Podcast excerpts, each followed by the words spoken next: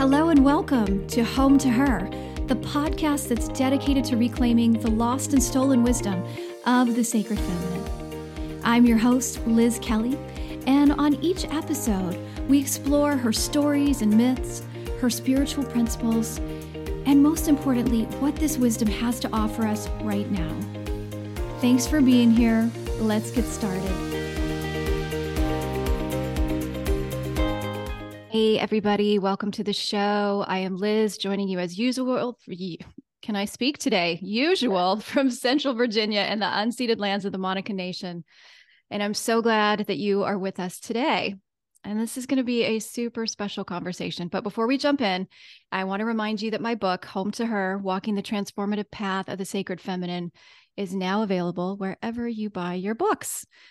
Yay. Um, this book is my love's letter of sorts to the sacred feminine. It includes all kinds of historical research, plus my personal experiences walking this path, as well as a lot of insights I've gleaned from um, guests that have joined me on the show.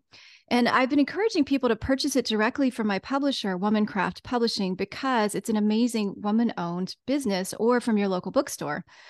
But I would also be really grateful for your Amazon reviews. Um, if you liked the book, would you please consider leaving a review of it with Amazon or with Goodreads? Um, that would be so helpful. Just like with the podcast, reviews help other people find this kind of information. And one of the main reasons I wrote the book was because when I started researching the sacred feminine, I felt like I was kind of starting from scratch and I, I it was hard for me to find information. So I think any way we can make this easier and more accessible is a good thing. So, as one of my mentors says, if it would be in your joy, I would love your support in getting the word out about this book and this work. And now let's get on to our show, shall we? So, this conversation has been in the works for a long time now. I'm so excited that it's finally happening. And I'm just going to jump right in and introduce you to our guest today because I have a feeling actually I was putting my questions together and the list was getting longer and longer. So, we'll see what we can we'll see what we can get to. Sophie Strand is a writer based in the Hudson Valley who focuses on the intersection of spirituality, storytelling, and ecology but it would probably be more authentic to call her a neo troubadour animist with a propensity to spin yarns that inevitably turn into love stories. Give her a salamander and a stone, and she'll write you a love story. Sophie was raised by house cats, puffballs, possums, raccoons, and an opinionated crippled goose. In every neighborhood she's ever lived in, she's been known as the Walker. She believes strongly that all thinking happens interstitially between beings, ideas, differences, mythical gradients. Her first book of essays, The Flowering Wand Rewilding the Sacred Masculine, is newly released from Inner Traditions, and her eco feminist historical fiction reimagining of the Gospels, The Madonna Secret, will also be published by Inner Traditions in 2023. She is joining us today from her home in the Hudson Valley. Uh, Sophie, welcome. It's so good to have you here. Liz, it's so amazing to be here, especially because we've been in the same kind of spiritual, ecological um, community for such a long time and I've loved and listened to this podcast. So I'm honored to be here. Thank you for having me. Oh, thank you. And so here's a couple of little backstory pieces for people who are listening. So Sophie's parents, uh, Clark Strand and Perdita Finn, were my very first guest on this show. And um, if you've heard me, you know, wax on about my love of the Divine Feminine Rosary, I credit her um, her parents with that, uh, which I talk about in that first episode. And then also, um, for if any of you joined us for Revelry last fall, Sophie was part of that as well. She brought brought some of her poetry to that event. So, um, yeah, like I said, I feel like this conversation has been in the works for a while. So I'm so glad it's happening. And um, usually, where I start, Sophie, is getting a little bit of a sense of people's spiritual background. Um, I just find it, right? I know, I find it interesting. Well, everybody's got a good story to tell. And I especially find it interesting um, when people start in one place and end up somewhere else. So I, I wonder if you could tell us a little bit about that. Yeah, thank you so much. Um, I mean, I oftentimes say that I grew up in a spiritual compost heap. That my parents write a lot about the history of religion and spirituality, and they're also really interested in creating non-hierarchical interfaith groups that can pray together despite their different backgrounds. And so, you know, my dad is an ex-Buddhist monk. My mom, you know, had converted to Catholicism, left it, became pretty much a pagan, um, wild, um, magical woman. You know, half of my family are Jewish, so I was I was raised around Theravadan Buddhist monks and rabbis and nuns and theologians and philosophers and eco-anarchists all talking together at the dinner table and sharing food. And what was really um, prized above all was the ability to speak across differences and to not hold up one faith o- over the other, but to say that they were all equally important. They were different doorways into the same experience of an ecstatic divine um mm. and so yeah i was definitely shown that spirituality was had a root system that it was primarily place based it was your relationship with the natural world with your community and that of course you know there could be different words and gods and goddesses attached to that but it had to really stitch you intimately into the beings that constituted your environment and so yeah i was raised on in um the shadow of Overlook Mountain in the Hudson Valley. We rehabilitated possums and skunks and, and, and crippled swans. We had cats and dogs. I spent much of my time outside with mushrooms and lichen and worms and grubs. And my parents were very animistic in that they they they wanted to share with me that everything was alive, but it was alive mm. differently than me. And that it was that difference that would keep me asking questions and dialoguing with a world that I believed could answer me. That I wasn't speaking at the world, I was speaking to it, beckoning it to respond. And so I would say my spiritual background is animistic, but also with a composting of many other different traditions, be they Jewish, be they um, um, Tibetan Buddhist, Zen Buddhism, Christianity, Catholicism, all of these different things intermingling in me, and and and sparking in me a curiosity about how these religions have become the tool of ecocide and capitalism and racism. What were their root systems? How were they originally created? How have they been co-opted by these problematic violent regimes? And so, you know, in college, this was something I really studied in an academic sense, but I've also done it outside of academia in my own life. Yeah, mm. so that's, mm. that's the spark notes of it. Hmm. Well, and it sounds like, um, you know, rather it's like a lot of times I talk to people, it seems like they start in one place and then there's sort of this pivot. And I think those are people who are not uh, raised necessarily in this kind of compost heap that you describe. Mm-hmm. Um, but it, it, sounds like what you're describing, like um, w- where you started, has become uh, more and more you, I suppose, as you've, um, you know, matured. I mean, does that feel true? It doesn't sound like you've um, you know, well, I would I would point. say there are pivot. I, I would say there are pivot points for sure. Okay. Um, I mean, I think for me, I I didn't think about spirituality or religion very much when I was, you know, I would say from like early early adolescence to the point when I when I was 16, I felt dramatically violently ill with a mysterious ailment that took about eight years to get a correct diagnosis because it was so rare. Mm-hmm. And so I would say that I, I was very I, I, was very academic and interested in in phil- philosophy, but that I was I was reintroduced to an interest in in mysticism and spirituality through this grappling with illness. Um, and mm. so and and yes, my parents definitely gave me a lot of background that was helpful, but I had to find it again myself. Yeah, that makes sense. Well, and the other question that I ask people, um, you know, kind of right out of the gate when when I do these interviews is about um, their understanding of the sacred feminine. And i'm i'm excited to hear what you have to say about this. And i've i've been reframing that question of late to you know the sacred feminine first of all is language i use. So uh, please feel free to use any language that makes more sense to you. But i'm i'm wondering um, how you relate to this com this concept and also because i know you've written about it um, what you might see as the limitations of that lens as well. Thank you for asking that. So I always say that I began, I would say, my own personal spiritual inquiry as apart from my parents' background and the way that the, the, the information that they gave me was that I became obs- obsessed with how these feminine divinities had been suppressed and co-opted turned into monsters inside of empire's rewrites of older pantheistic environmentally conscious stories. I read the chalice and the blade by riane eisler Anne Baring's work with the myth of the goddess. I was obsessed with these goddess Im- images, and especially with how Mary Magdalene had seemed to be a key part of the tradition, the original um, Yeshua, Jesus tradition, who gets ridden out and demonized. And so, uh, you know, and my novel is definitely trying to resurrect all of the women who are part of that the second temple period palestine and part of the the jewish culture of the time period that get um, excised from the story of Jesus. We just uphold his 12 apostles and not all the other beings who were making the food, who were also keeping this all going. You know, yeah. we know in Luke that the women in financially, wealthy women financially funded the ministry.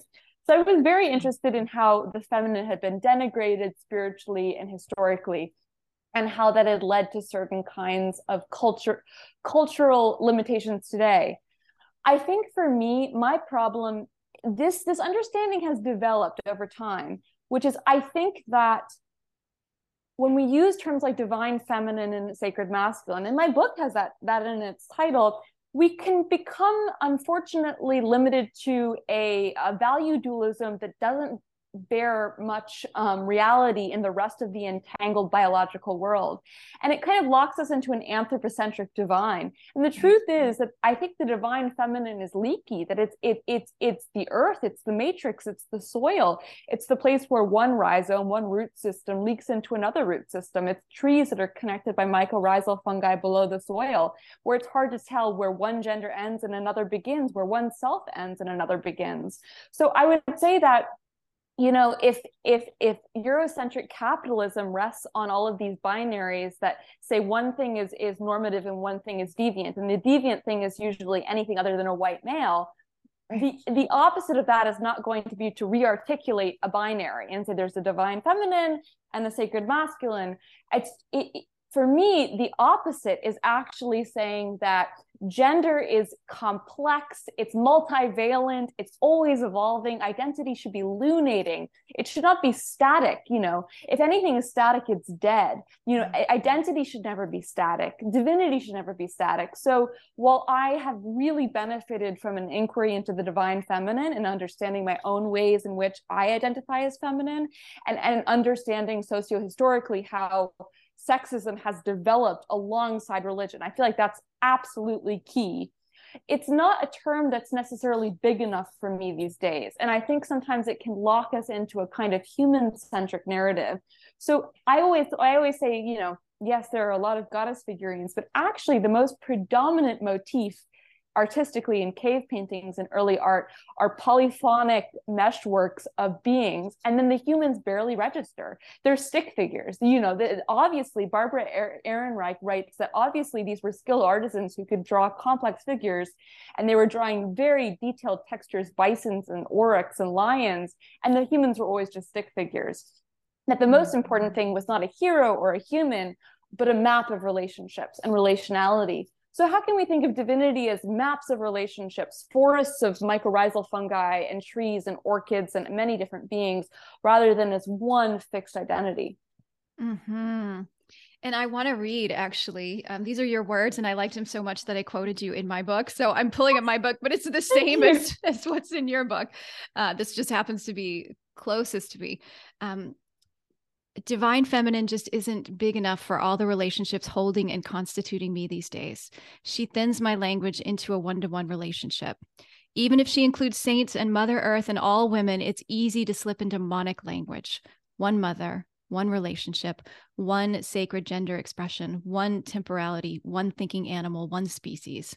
I'm not throwing her out, I'm throwing her in melting her down, mixing her into the messier polytemporal animacy of everything I touch, change, and become.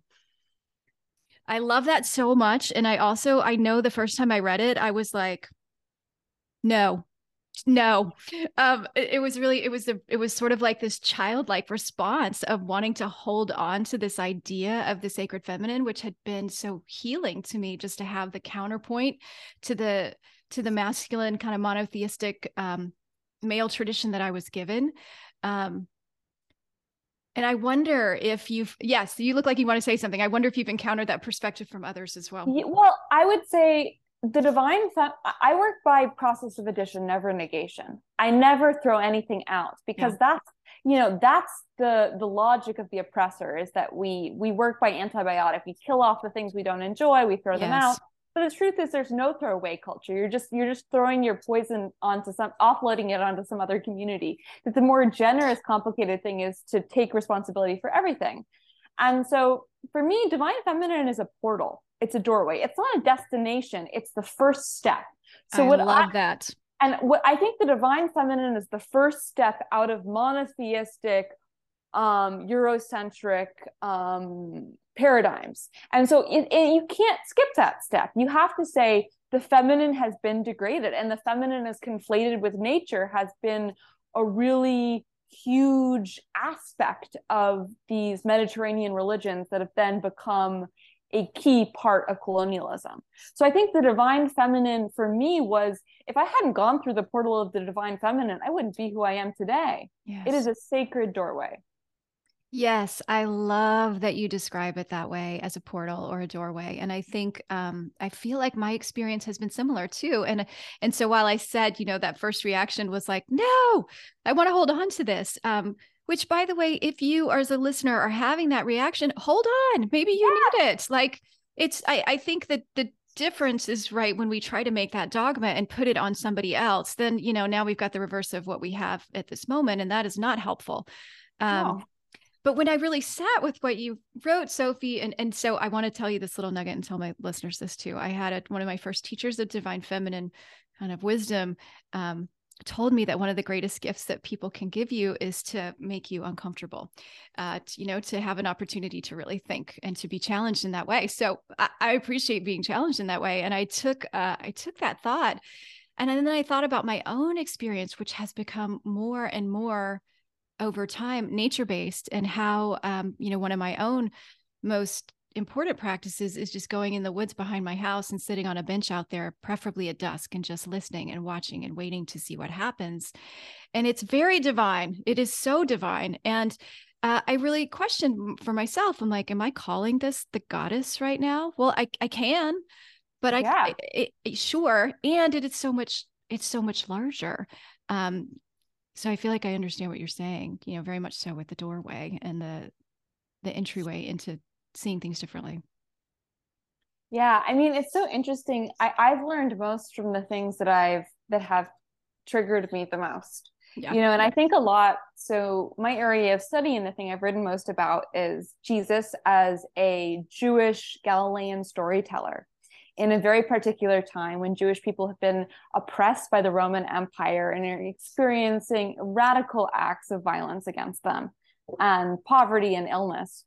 And the, I've, I've been very interested in how we've kind of neutered um, Jesus's language by translating it into the language of the oppressor, uprooting it from the very specific ecology he was responding to with all of these nature-based parables. So we lose the radical anti-empirical anti-imperial anarchic language when we put it through this game of telephone. And what I've been very interested about Jesus' parables is that actually when you put them back in Aramaic, put them back into a very particular social anthropological setting, they were designed to make people really angry, to, to make peasants really angry. When he says the kingdom of God is like a mustard seed, he's saying this is a weed that will destroy your crop so that you cannot feed your family and you cannot pay your taxes. So the kingdom of God, it's not at a distance, it's not somewhere else, it's here, and it's this thing that will destroy your livelihood and be absolutely complicated. So that's going to make people angry.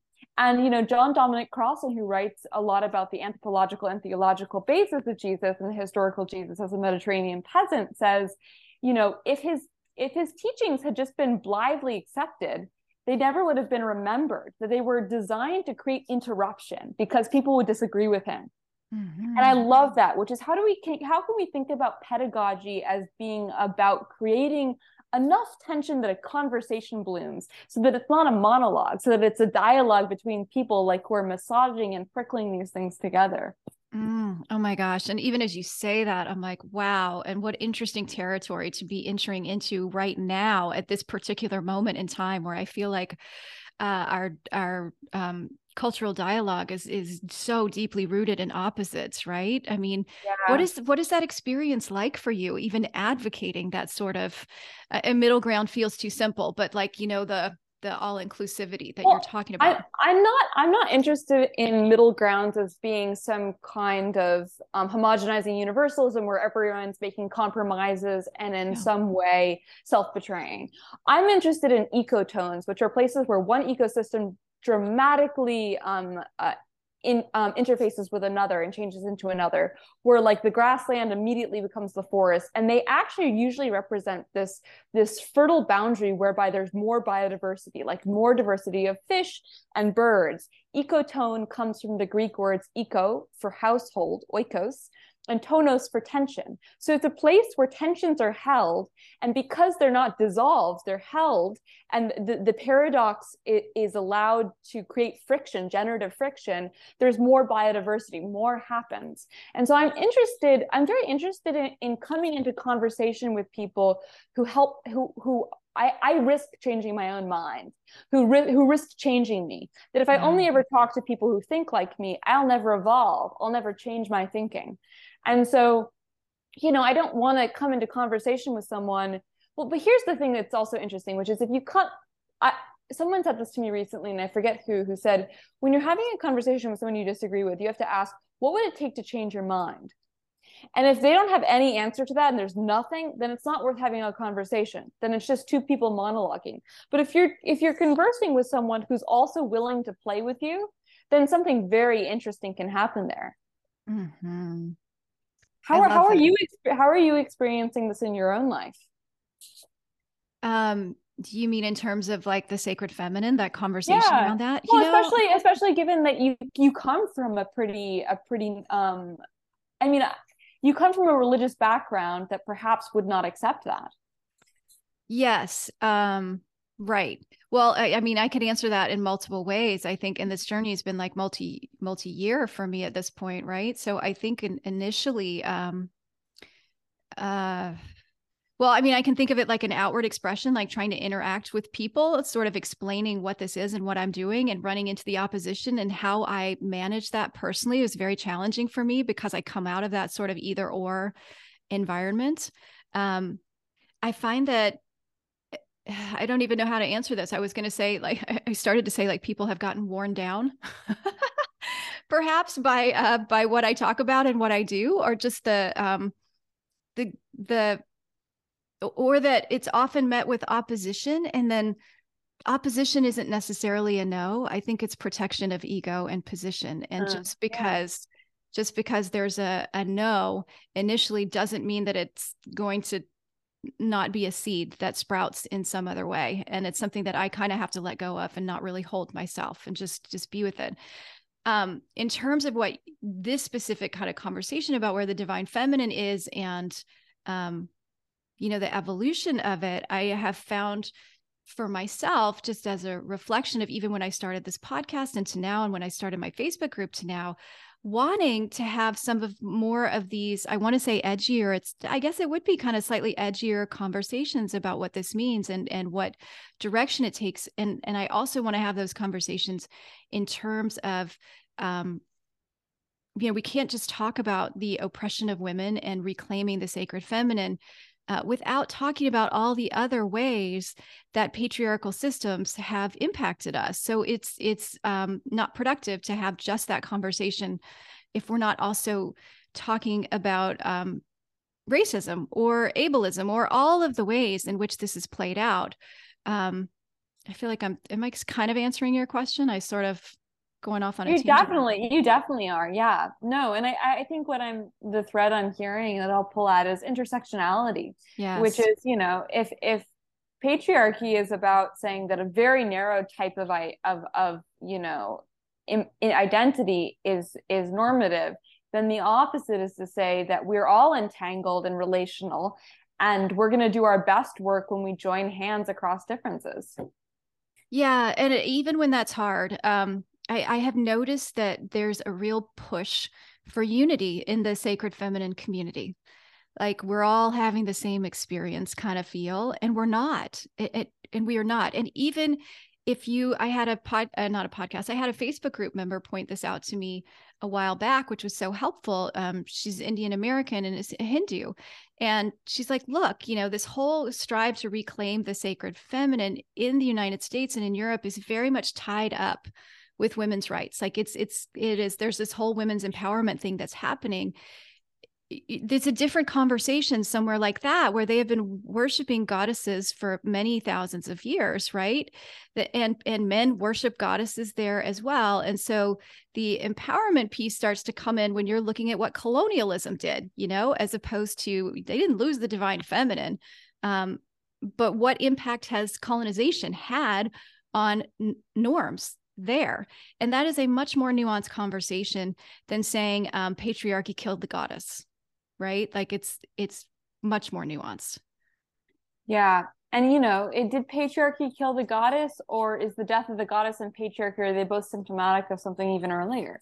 Yeah. I mean, and I think that's really that's interesting. Something I'm interested in is like when do we see these hierarchies develop? When do we see this type of domineering behavior as you know decoupled from a certain kind of gender essentialism.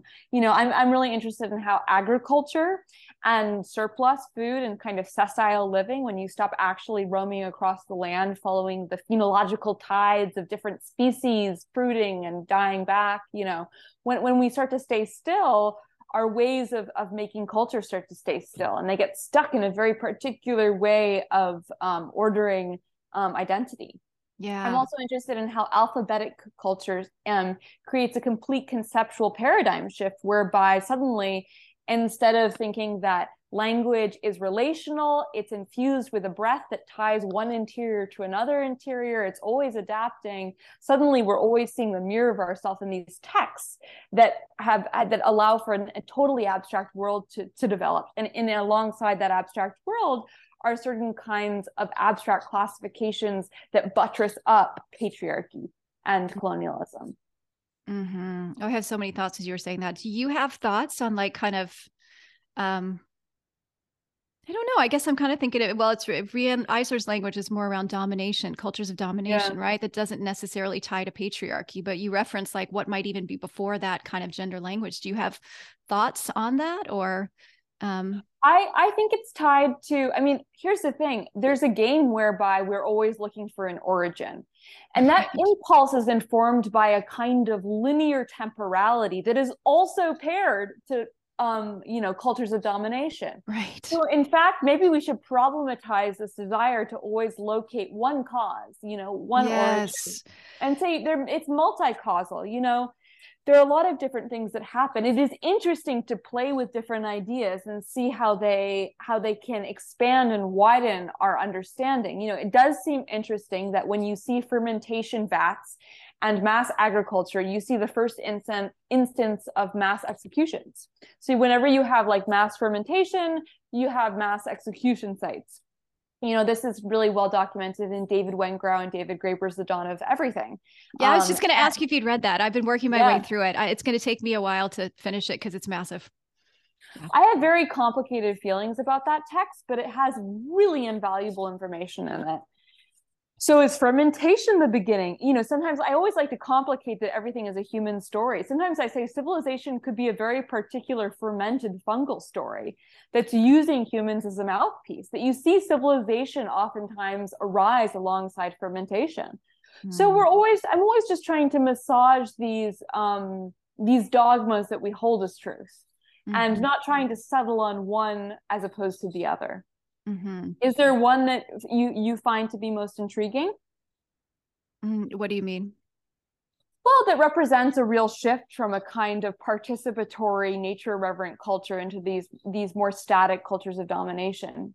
Is there something you see as being kind of a hinge well, you know what's been interesting to me is uh, it kind of arriving the same place you are that that it is a slippery slope to try and come up with one story. Like I, I, I am more interested, and so for that reason, I was really I've been enjoying the dawn of everything for their examples of you know hey here is a culture who um, started agriculturally and then went backwards and decided they didn't want to do it because it yeah. didn't make sense to them so they became they went back to gatherer hunters or they, they've got lots of examples that sort of challenge that that one overarching narrative. Um, and I've even seen this in the sacred feminine literature. There is, whether it's implied or outright spoken, I feel like there is an assumption, like I said, that patriarchy killed the goddess and that that happened around the world. It was aligned with agriculture, the rise of agriculture. And this is a set story and it's done. and it isn't done. I mean, uh, you can look at the story of um, Guadalupe, for example. This happened 500 years ago. We're not talking about now. Certainly, I'm no expert on Mexican culture and what was happening then, and I, you know, I would I would decouple that from a conversation about women's rights. But the reality is, the goddess was not dead. Uh, you know, what happened is again colonialism. That is is what really changed things there, and so I'm I'm interested in that kind of, um, you know, pulling apart those narratives that just become too um, one dimensional, too simplistic. Yeah, and I also think it's very, very hard to kill deities or or cosmologies, and it's much easier to reinterpret them and to syncretically mm. syncretically include them in a new cosmology.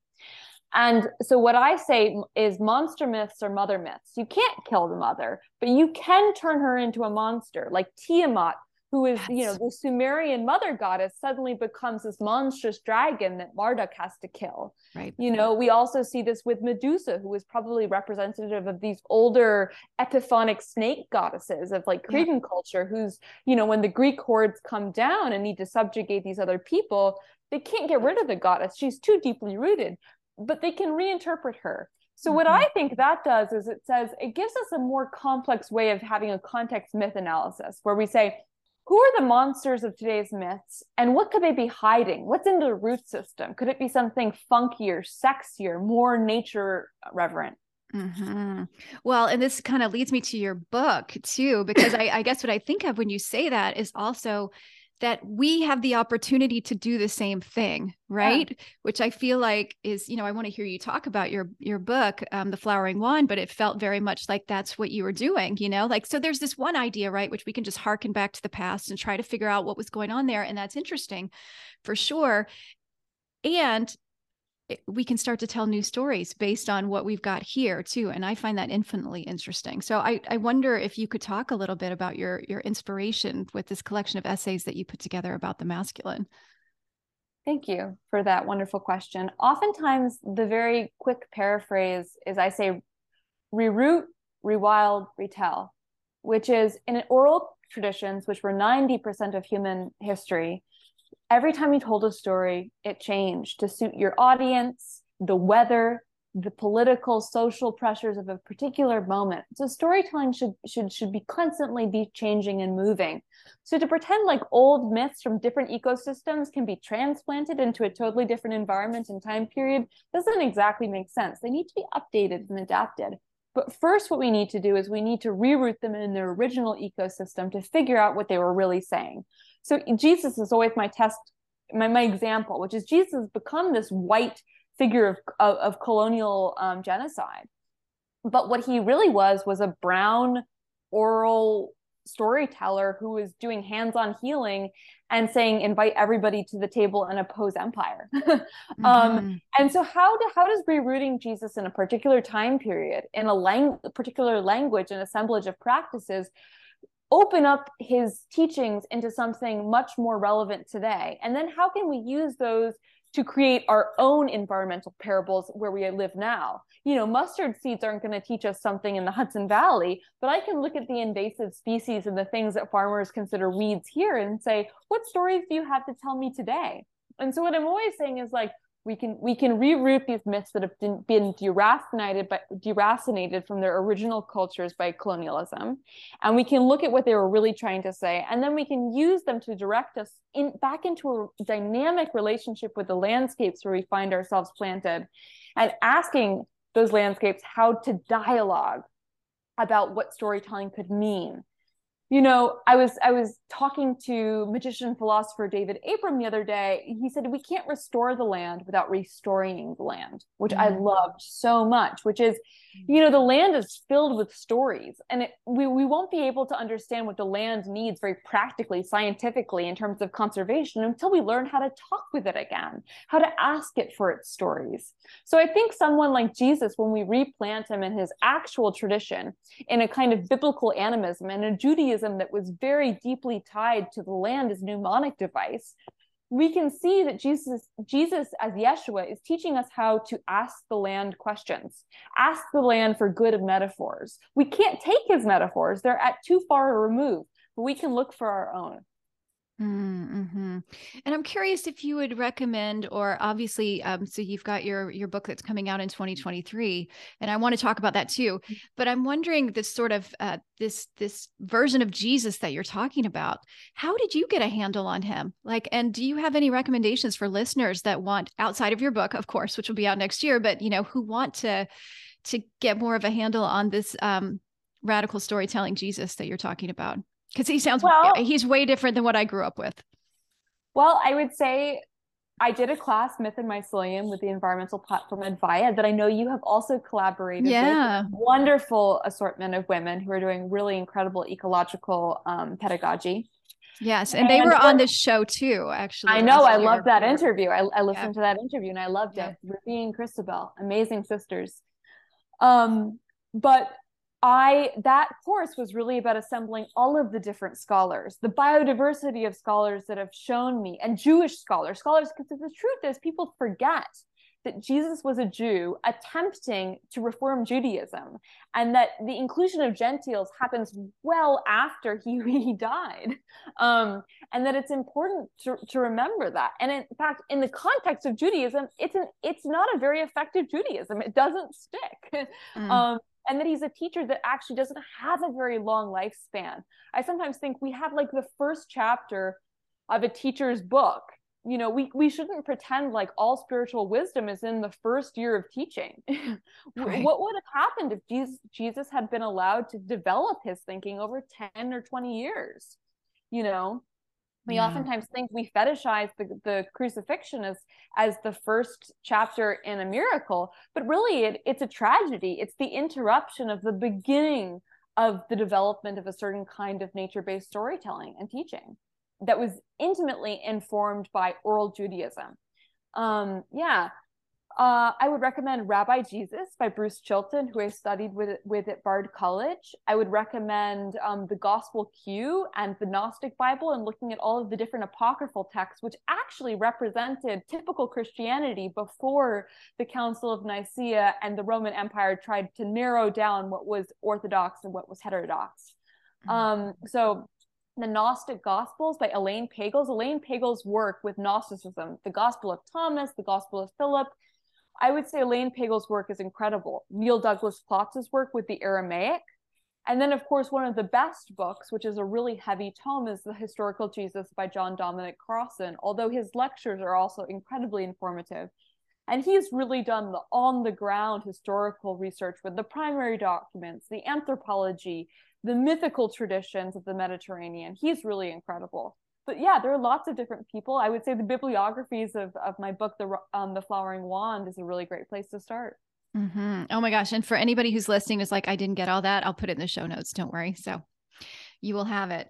Um, oh, man, I had a thought for you, and it just kind of flew out of my head. No, I, I've got it because I, I we're on Jesus, so let's stick with Jesus, and then I do want to go back to the flowering wand. I have some other questions around that, but um, since we're talking about Jesus, uh-huh. I want to hear some of your thoughts about. Um, so it, it, certainly seems like both Mary, Virgin Mary, and Mary Magdalene are much more. I don't know if I can say more, but they seem to me to be much more in our consciousness than perhaps in previous times. And um, I'm curious what your thought is. So there it feels like again, if we talk about the sacred feminine, there's been like this whole reclamation of Mary and Mary Magdalene.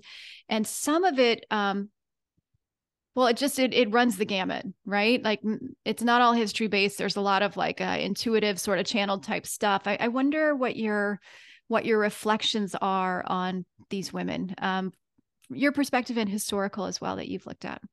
Well, I would say that actually if you look at the church Marian tradition and the folkloric um, tradition of Mary Magdalene, there was a deep reverence and folkloric tradition of that upheld these women up through the um, the the Inquisition. And in fact, the Inquisition was, in a certain ways, very directed at these heterodox movements that upheld Mary and the Magdalene, and mm-hmm. that the mm-hmm. Magdalene had a very strong presence in France and Europe that was really, really hard to squelch because it lived in the body, it lived in the story. So you could, you know, burn the text and try to erase these things, but it was hard unless you killed everybody, which is what happened with the Catherine um, massacre. It was really hard to get rid of this reverence for this for this feminine counterpart to the male Jesus. And so I would say that it actually hasn't been gone for that long, but it is coming, you know, there are certain ways that feminism certain kinds of you know the resurrection of the gnostic gospels which definitely showed that you know mary was apostle of the apostles. She just she wasn't just like a woman at the tomb. She was you know a teacher. She was you know jesus calls her in the gospel of thomas his koinonos which means his partner his his peer his counterpart. Mm. um and so that you know in europe there is a long standing tradition of marian and magdalene worship that we are coming back to from different perspectives now. I am very worried about what I see as an anti Semitic and pretty racist impulse to make the Magdalene into this red haired white woman from, you know, from Ireland. And to, you know, and the truth is that she was probably a Jewish woman who yeah. had some kind of money to fund the ministry, as Luke tells us, and who was probably pretty radical because she was opposing certain kinds of orthodox beliefs that she had probably been raised within. And she was a spiritual quester and able to dialogue with this wild rascal storyteller. Um, so i think it's much more interesting to replant. So here's something you know I think that channeling, every time you write fiction, you're channeling. I think we're mm-hmm. always opening ourselves up to other influences, but I think channeling can also be a way of masking our biases, our racism, our positionality, our situation. And so I worry a lot about channeled experiences of the Magdalene that erase her Judaism, that erase her Middle Eastern um, heritage, that erase the complexity and nuance of being a Jewish woman during the Second Temple period Palestine, where the Romans are oppressing her people. And we mm-hmm. have, we don't have a lot of documents about Jesus from right when he happened. You know, we have after effect information. Yeah. But we do have a lot of primary documents about the texture and practices of Jewish life during that time period. And it seems a shame for me to ignore those when we're trying to resurrect these, these people you know we have information about the perfumes and the food that they ate you know the prayers that the pray that they prayed the stories they told the environments the plants the animals that they interacted with and to really honor these people is to honor all of that complexity that they were planted within mm-hmm. yeah it makes me think too um, with with channeled information we don't um we don't get to erase ourselves as part of that yeah. right like we we we are we are um we are an interpreter of information and that interpretation yeah. is always going to be in our own language and our own experiences it's kind of like asking journalists to be 100% objective that's impossible yeah. you, we don't erase ourselves like what like that so um yeah it's so i don't discount channeled work but i also yeah. always I, I hold it with a certain amount of cynicism and that's why I think fiction is a really interesting place to do channeling work, which is you acknowledge you're a writer and you're using primary documents and you're doing intense research and you're not pretending like you have the full story. You have to go looking for the full story, but also you do bring in a certain kind of divine inspiration, yeah. but you're not handing this to someone else as truth. You're handing this to someone else as your creative, particular view into something that they might have a different view into. Mm-hmm. Yes, that makes a lot of sense. Yeah, and for the, in in case it sounded like that, I'm not uh, dismissing channeled work either. Um, I still, oh yeah, I've, no, I've, just... yeah. I, well, that's mostly for the listeners. I just want you, you know, I've read a whole bunch of stuff and I find it all fascinating, and I, I think that the key is just to hold it. You know, like hmm, yeah. what what do I have to glean from this, and what what biases might be at play, or how does this not relate to my experience? Um, oh gosh, yeah. I have so many. Oh, sorry. Go ahead. No, I think it's about self-discernment and you know mm. Gnosticism, which which was which was opposed to the Orthodox Christianity Christianity that develops 200 years after Jesus. So Gnosticism is probably a little bit closer to, to Jesus. And Gnosticism not as being a homogenizing universalism, but being a diversity of practices that all get kind of lumped under that term. What it prized was gnosis, which is self-discovery of the divine. So each person had their own particular way of accessing the divine. Mm-hmm and they could all help each other in a community talk about what that was like but at the end of the day your experience of the divine would be very personalized and i think that is also channeling in creative work you know it's mm. your personal gnosis but it does it's not necessarily someone else's gnosis. Yes and i think this is again where we run into problems right with our the way that our culture is sort of organized and we understand things is that um i'm just thinking of the need to put out this mess like ah this is true for all of you. Because it is true for me is going to be true for you and this is the way it is. And um that isn't always very helpful. No. Yeah.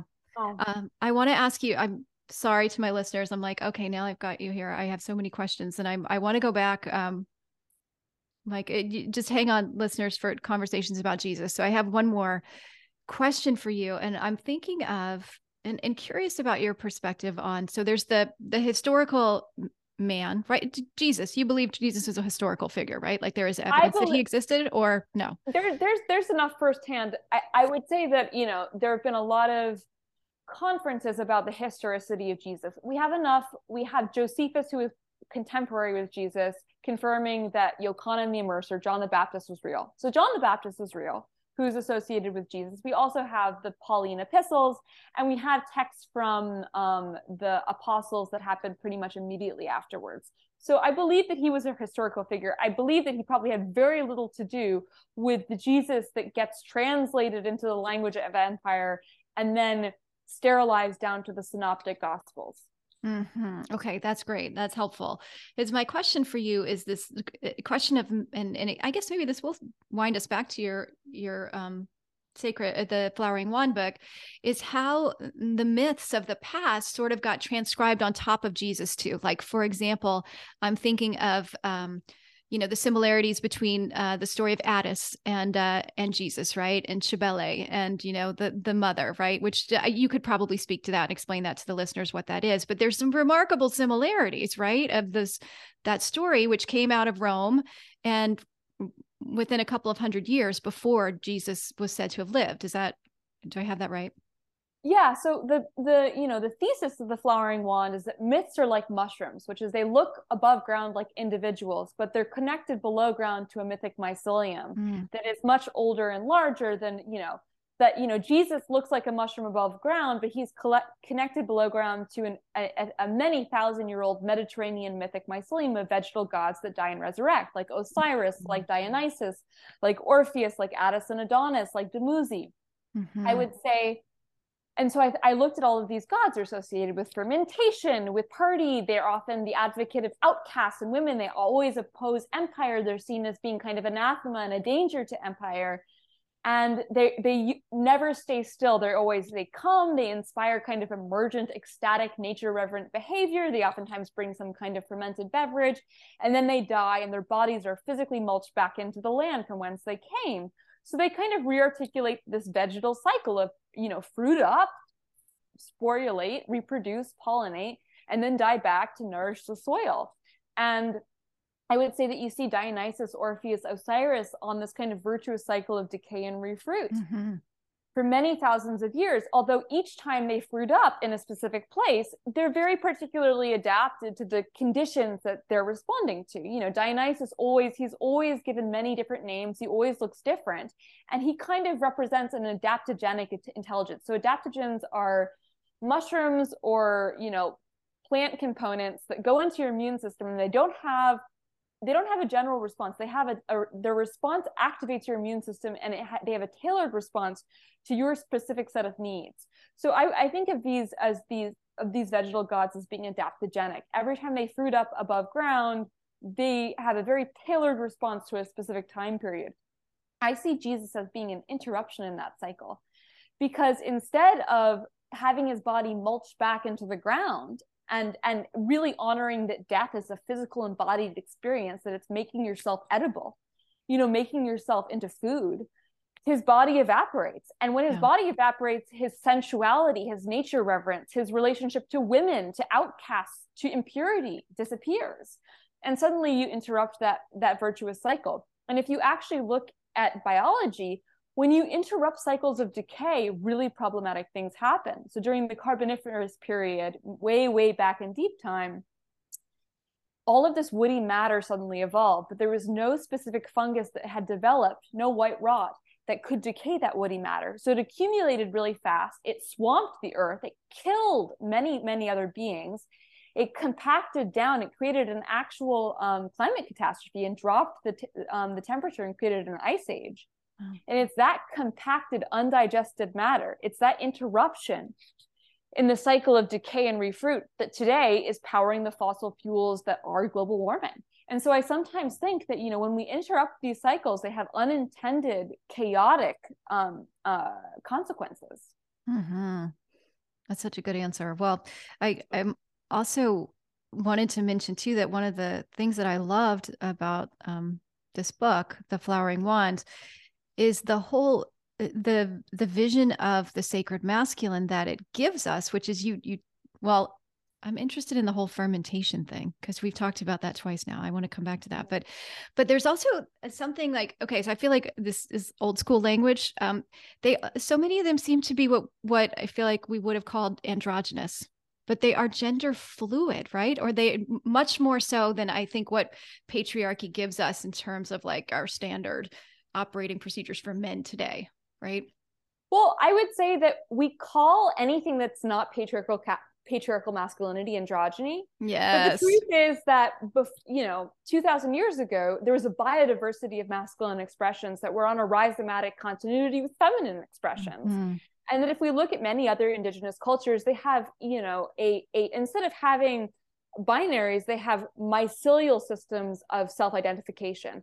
And oftentimes you know i'm very interested in the gala who were the priests and priestesses who worshipped inanna. And inanna yes. was given power. Inanna was actually considered divine because she could change your gender. And she was oftentimes represented with both breasts and a phallus and sometimes with a beard. And inanna as rearticulated and developed into venus and aphrodite on cyprus is often shown as having both gender both genders and being able to kind of flow between both of them. And I think that masculinity masculinity used to be much more playful that it lunated through many different forms rather than being stuck in one solar linear um, ray of sunshine coming down you know yeah yeah and you know, patriarchy and masculinity have been conflated, but patriarchy represents one narrow flavor of masculinity. And what I wanted to show is there are many different ways of embodying the masculine. And in fact, you should be allowed to play with them every day. You don't have to decide on one and perform it and stick to it. You can lunate through them.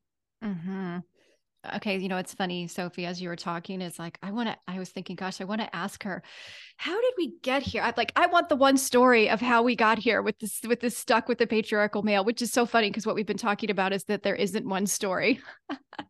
It just goes to show that that kind of thinking is really deep rooted isn't it? I mean it is yeah.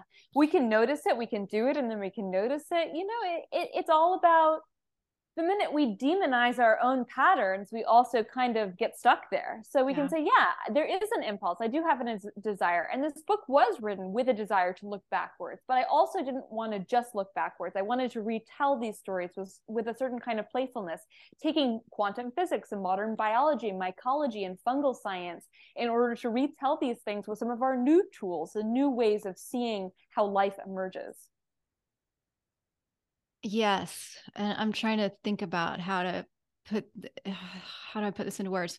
Um, well, and even in when we are exploring this stuff, I find that it's so easy to slip into binaries, right? Of yeah. like even the binary of, oh, this is the way it was back then, and this is the way it is now. Like there's this clear sort of delineation, and and even those are our only options, as opposed to um, the creativity of of of taking i guess what you're talking about and sort of imagining what might be possible for the future that becomes a different option that gets on the table it seems to me when you start to play with the with the myths in this way. Yeah i mean it's very paired with a, a very um narrow idea of how time happens mm-hmm. and i've mm-hmm. recently been looking at how in you know ancient egypt there was an idea that there was cycl- cyclical time so time was always repeating and then there was the time of of of you know the pharaohs when the pharaohs die they they pass into the time of the gods which isn't past it's always there but it it doesn't change so there's this yeah. changeless time that's happening alongside cyclical time but there's no linear time and mm-hmm. when you start mm-hmm. thinking about that those cycles. You stop getting stuck in this kind of night or day, either or thinking. And so sometimes I think we need to kind of problematize our idea of how how time happens and that having a more fluid understanding of temporality can help us understand that the past is, is happening today. Mm-hmm. Every time we reinterpret the past, the past is still happening for us, and that the right. future refluxes into us. That, you know, in, in a lot of amazing scientific studies, we show that, you know, the human instant may not actually represent now. It may be a version of now that is actually much wider. Mm-hmm. And that mm. in something called Libet's delay, people's bodies responded to electrical shocks before they even got them and or knew that they were going to get them wow. And it's it's one of these amazing like strange anomalies but they've repeated it. And so i love the idea of Libet's delay. It complicates our idea of like where the future is. Sometimes i like to think that the future is refluxing into us mm. and that there's a guardian angel of my own self in the future that's pulling me forward. Mm. oh i love that idea for sure.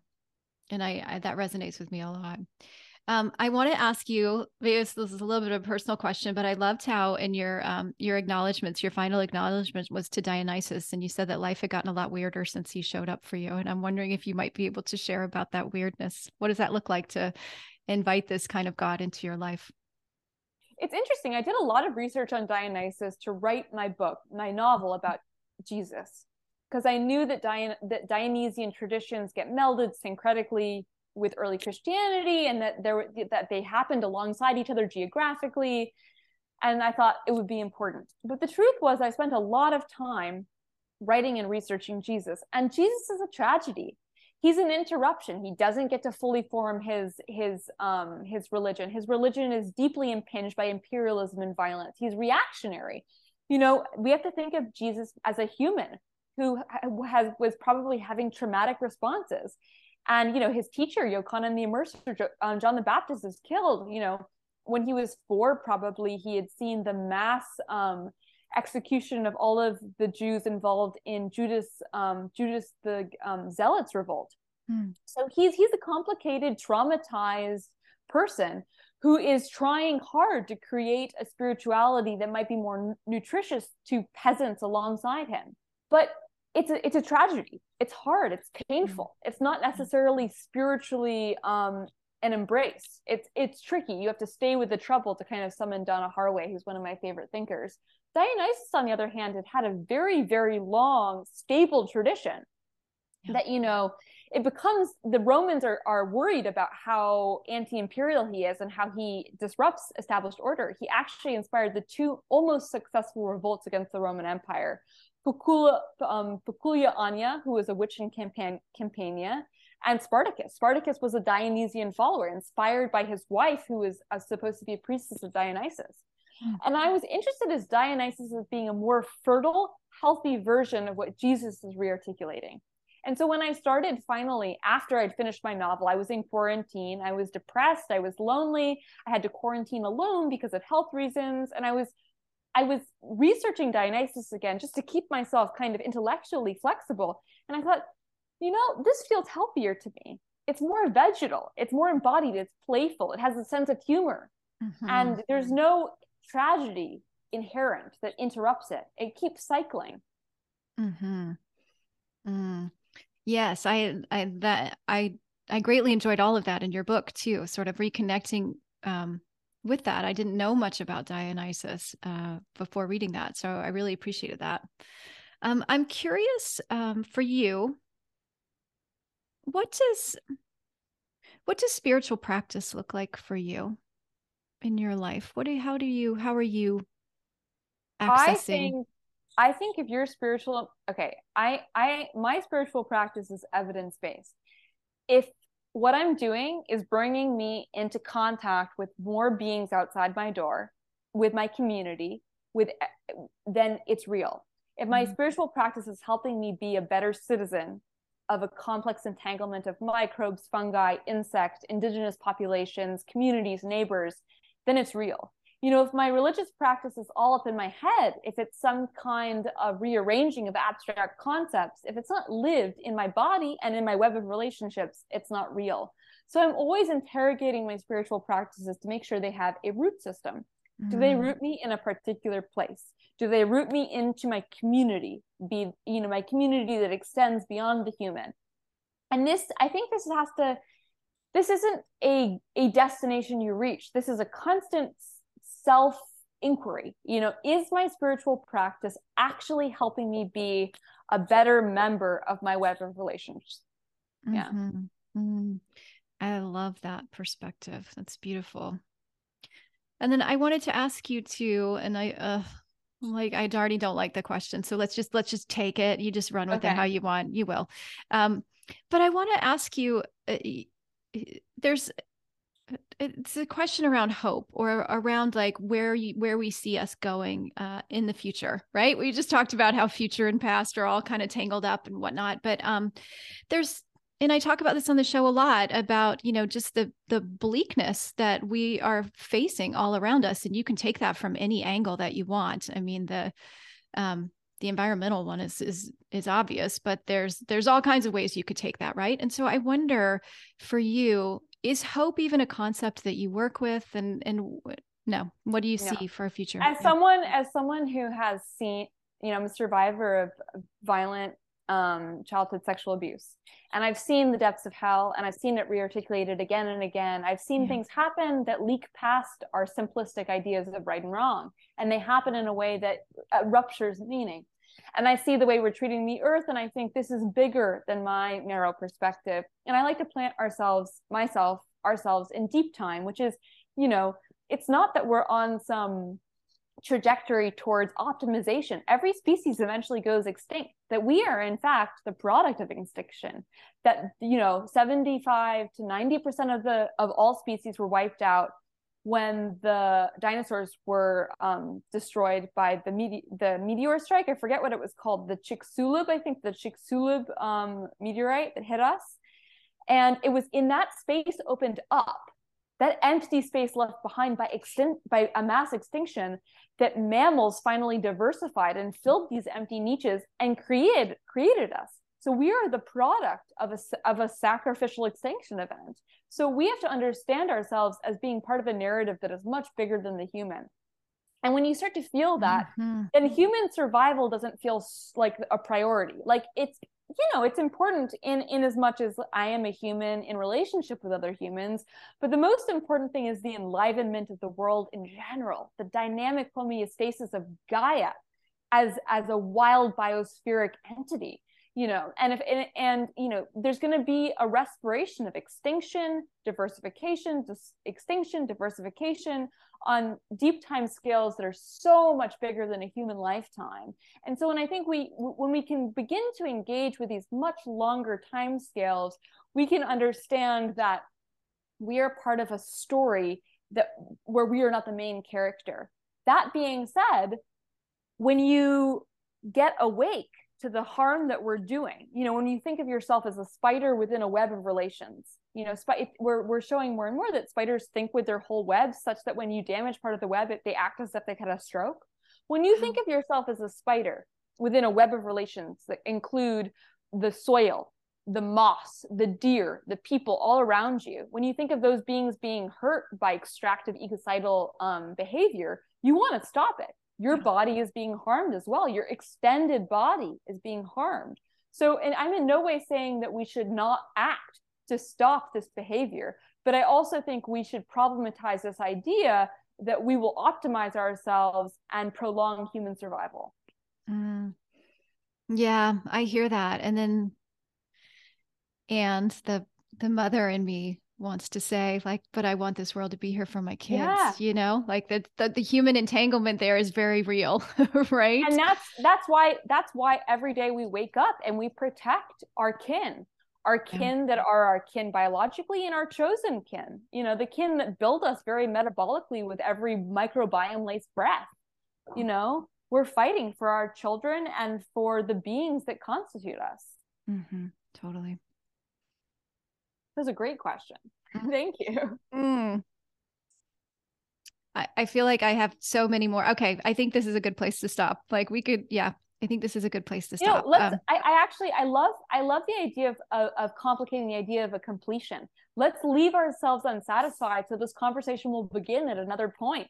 That it will sprout other other conversations like i feel like we could talk much more and let's do that yes may it be so well i'd love to have you come so. back uh, next year when your uh, your next book is out as well that would, would be fantastic that. so consider the invitation extended um, sophie tell us how people can find you and your work Thank you so much, Liz. And I'd love to send you an early copy of the Madonna Secret. Um, yeah, That'd be amazing so when when that's ready i will definitely make sure that makes its way to you. Um people can i'm on social media at cosmogyny on instagram. I'm on twitter on facebook. I have a substack where i post a lot of free essays and then private content if, if you wish to support me. Um, but you know I, I, I always want to give away enough free information that I honor how much I've benefited from the generosity of other artists and thinkers. um, so you can find me on Instagram, on Facebook, on Substack. I'm right now I'm doing a rewilding mythology course with Advaya. You can sign up at any point during the course and access past sessions and resources.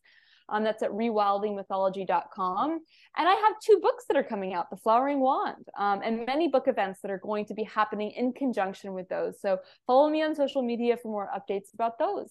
I love yes. to be in conversation, so come bother me. Yes, and I will make sure I get all this in the show notes. I my our show notes are going to be really long, y'all. I took a lot of notes here. Um, all good. Thank you so much, Sophie. What a rich and wonderful conversation. I'm so glad we Liz, finally made this happen that was one of the best conversations I've had. What thoughtful, thoughtful questions. Thank you. Mm. I'm like really, really touched by what care you took. Thank you. Oh, thank you. Thank you so much.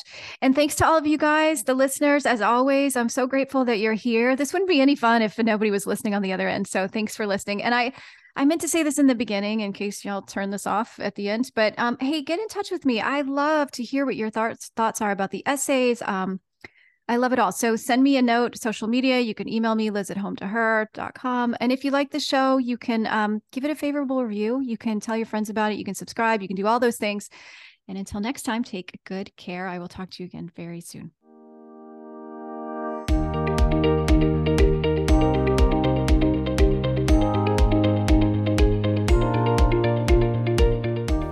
Home to Her is hosted by me, Liz Kelly. You can visit me online at hometoher.com, where you can find show notes and other episodes. You can read articles about the sacred feminine, and you'll also find a link to join the Home to Her Facebook group for lots more discussion and exploration of her. You can also follow me on Instagram at Home to Her to keep up to date with the latest episodes.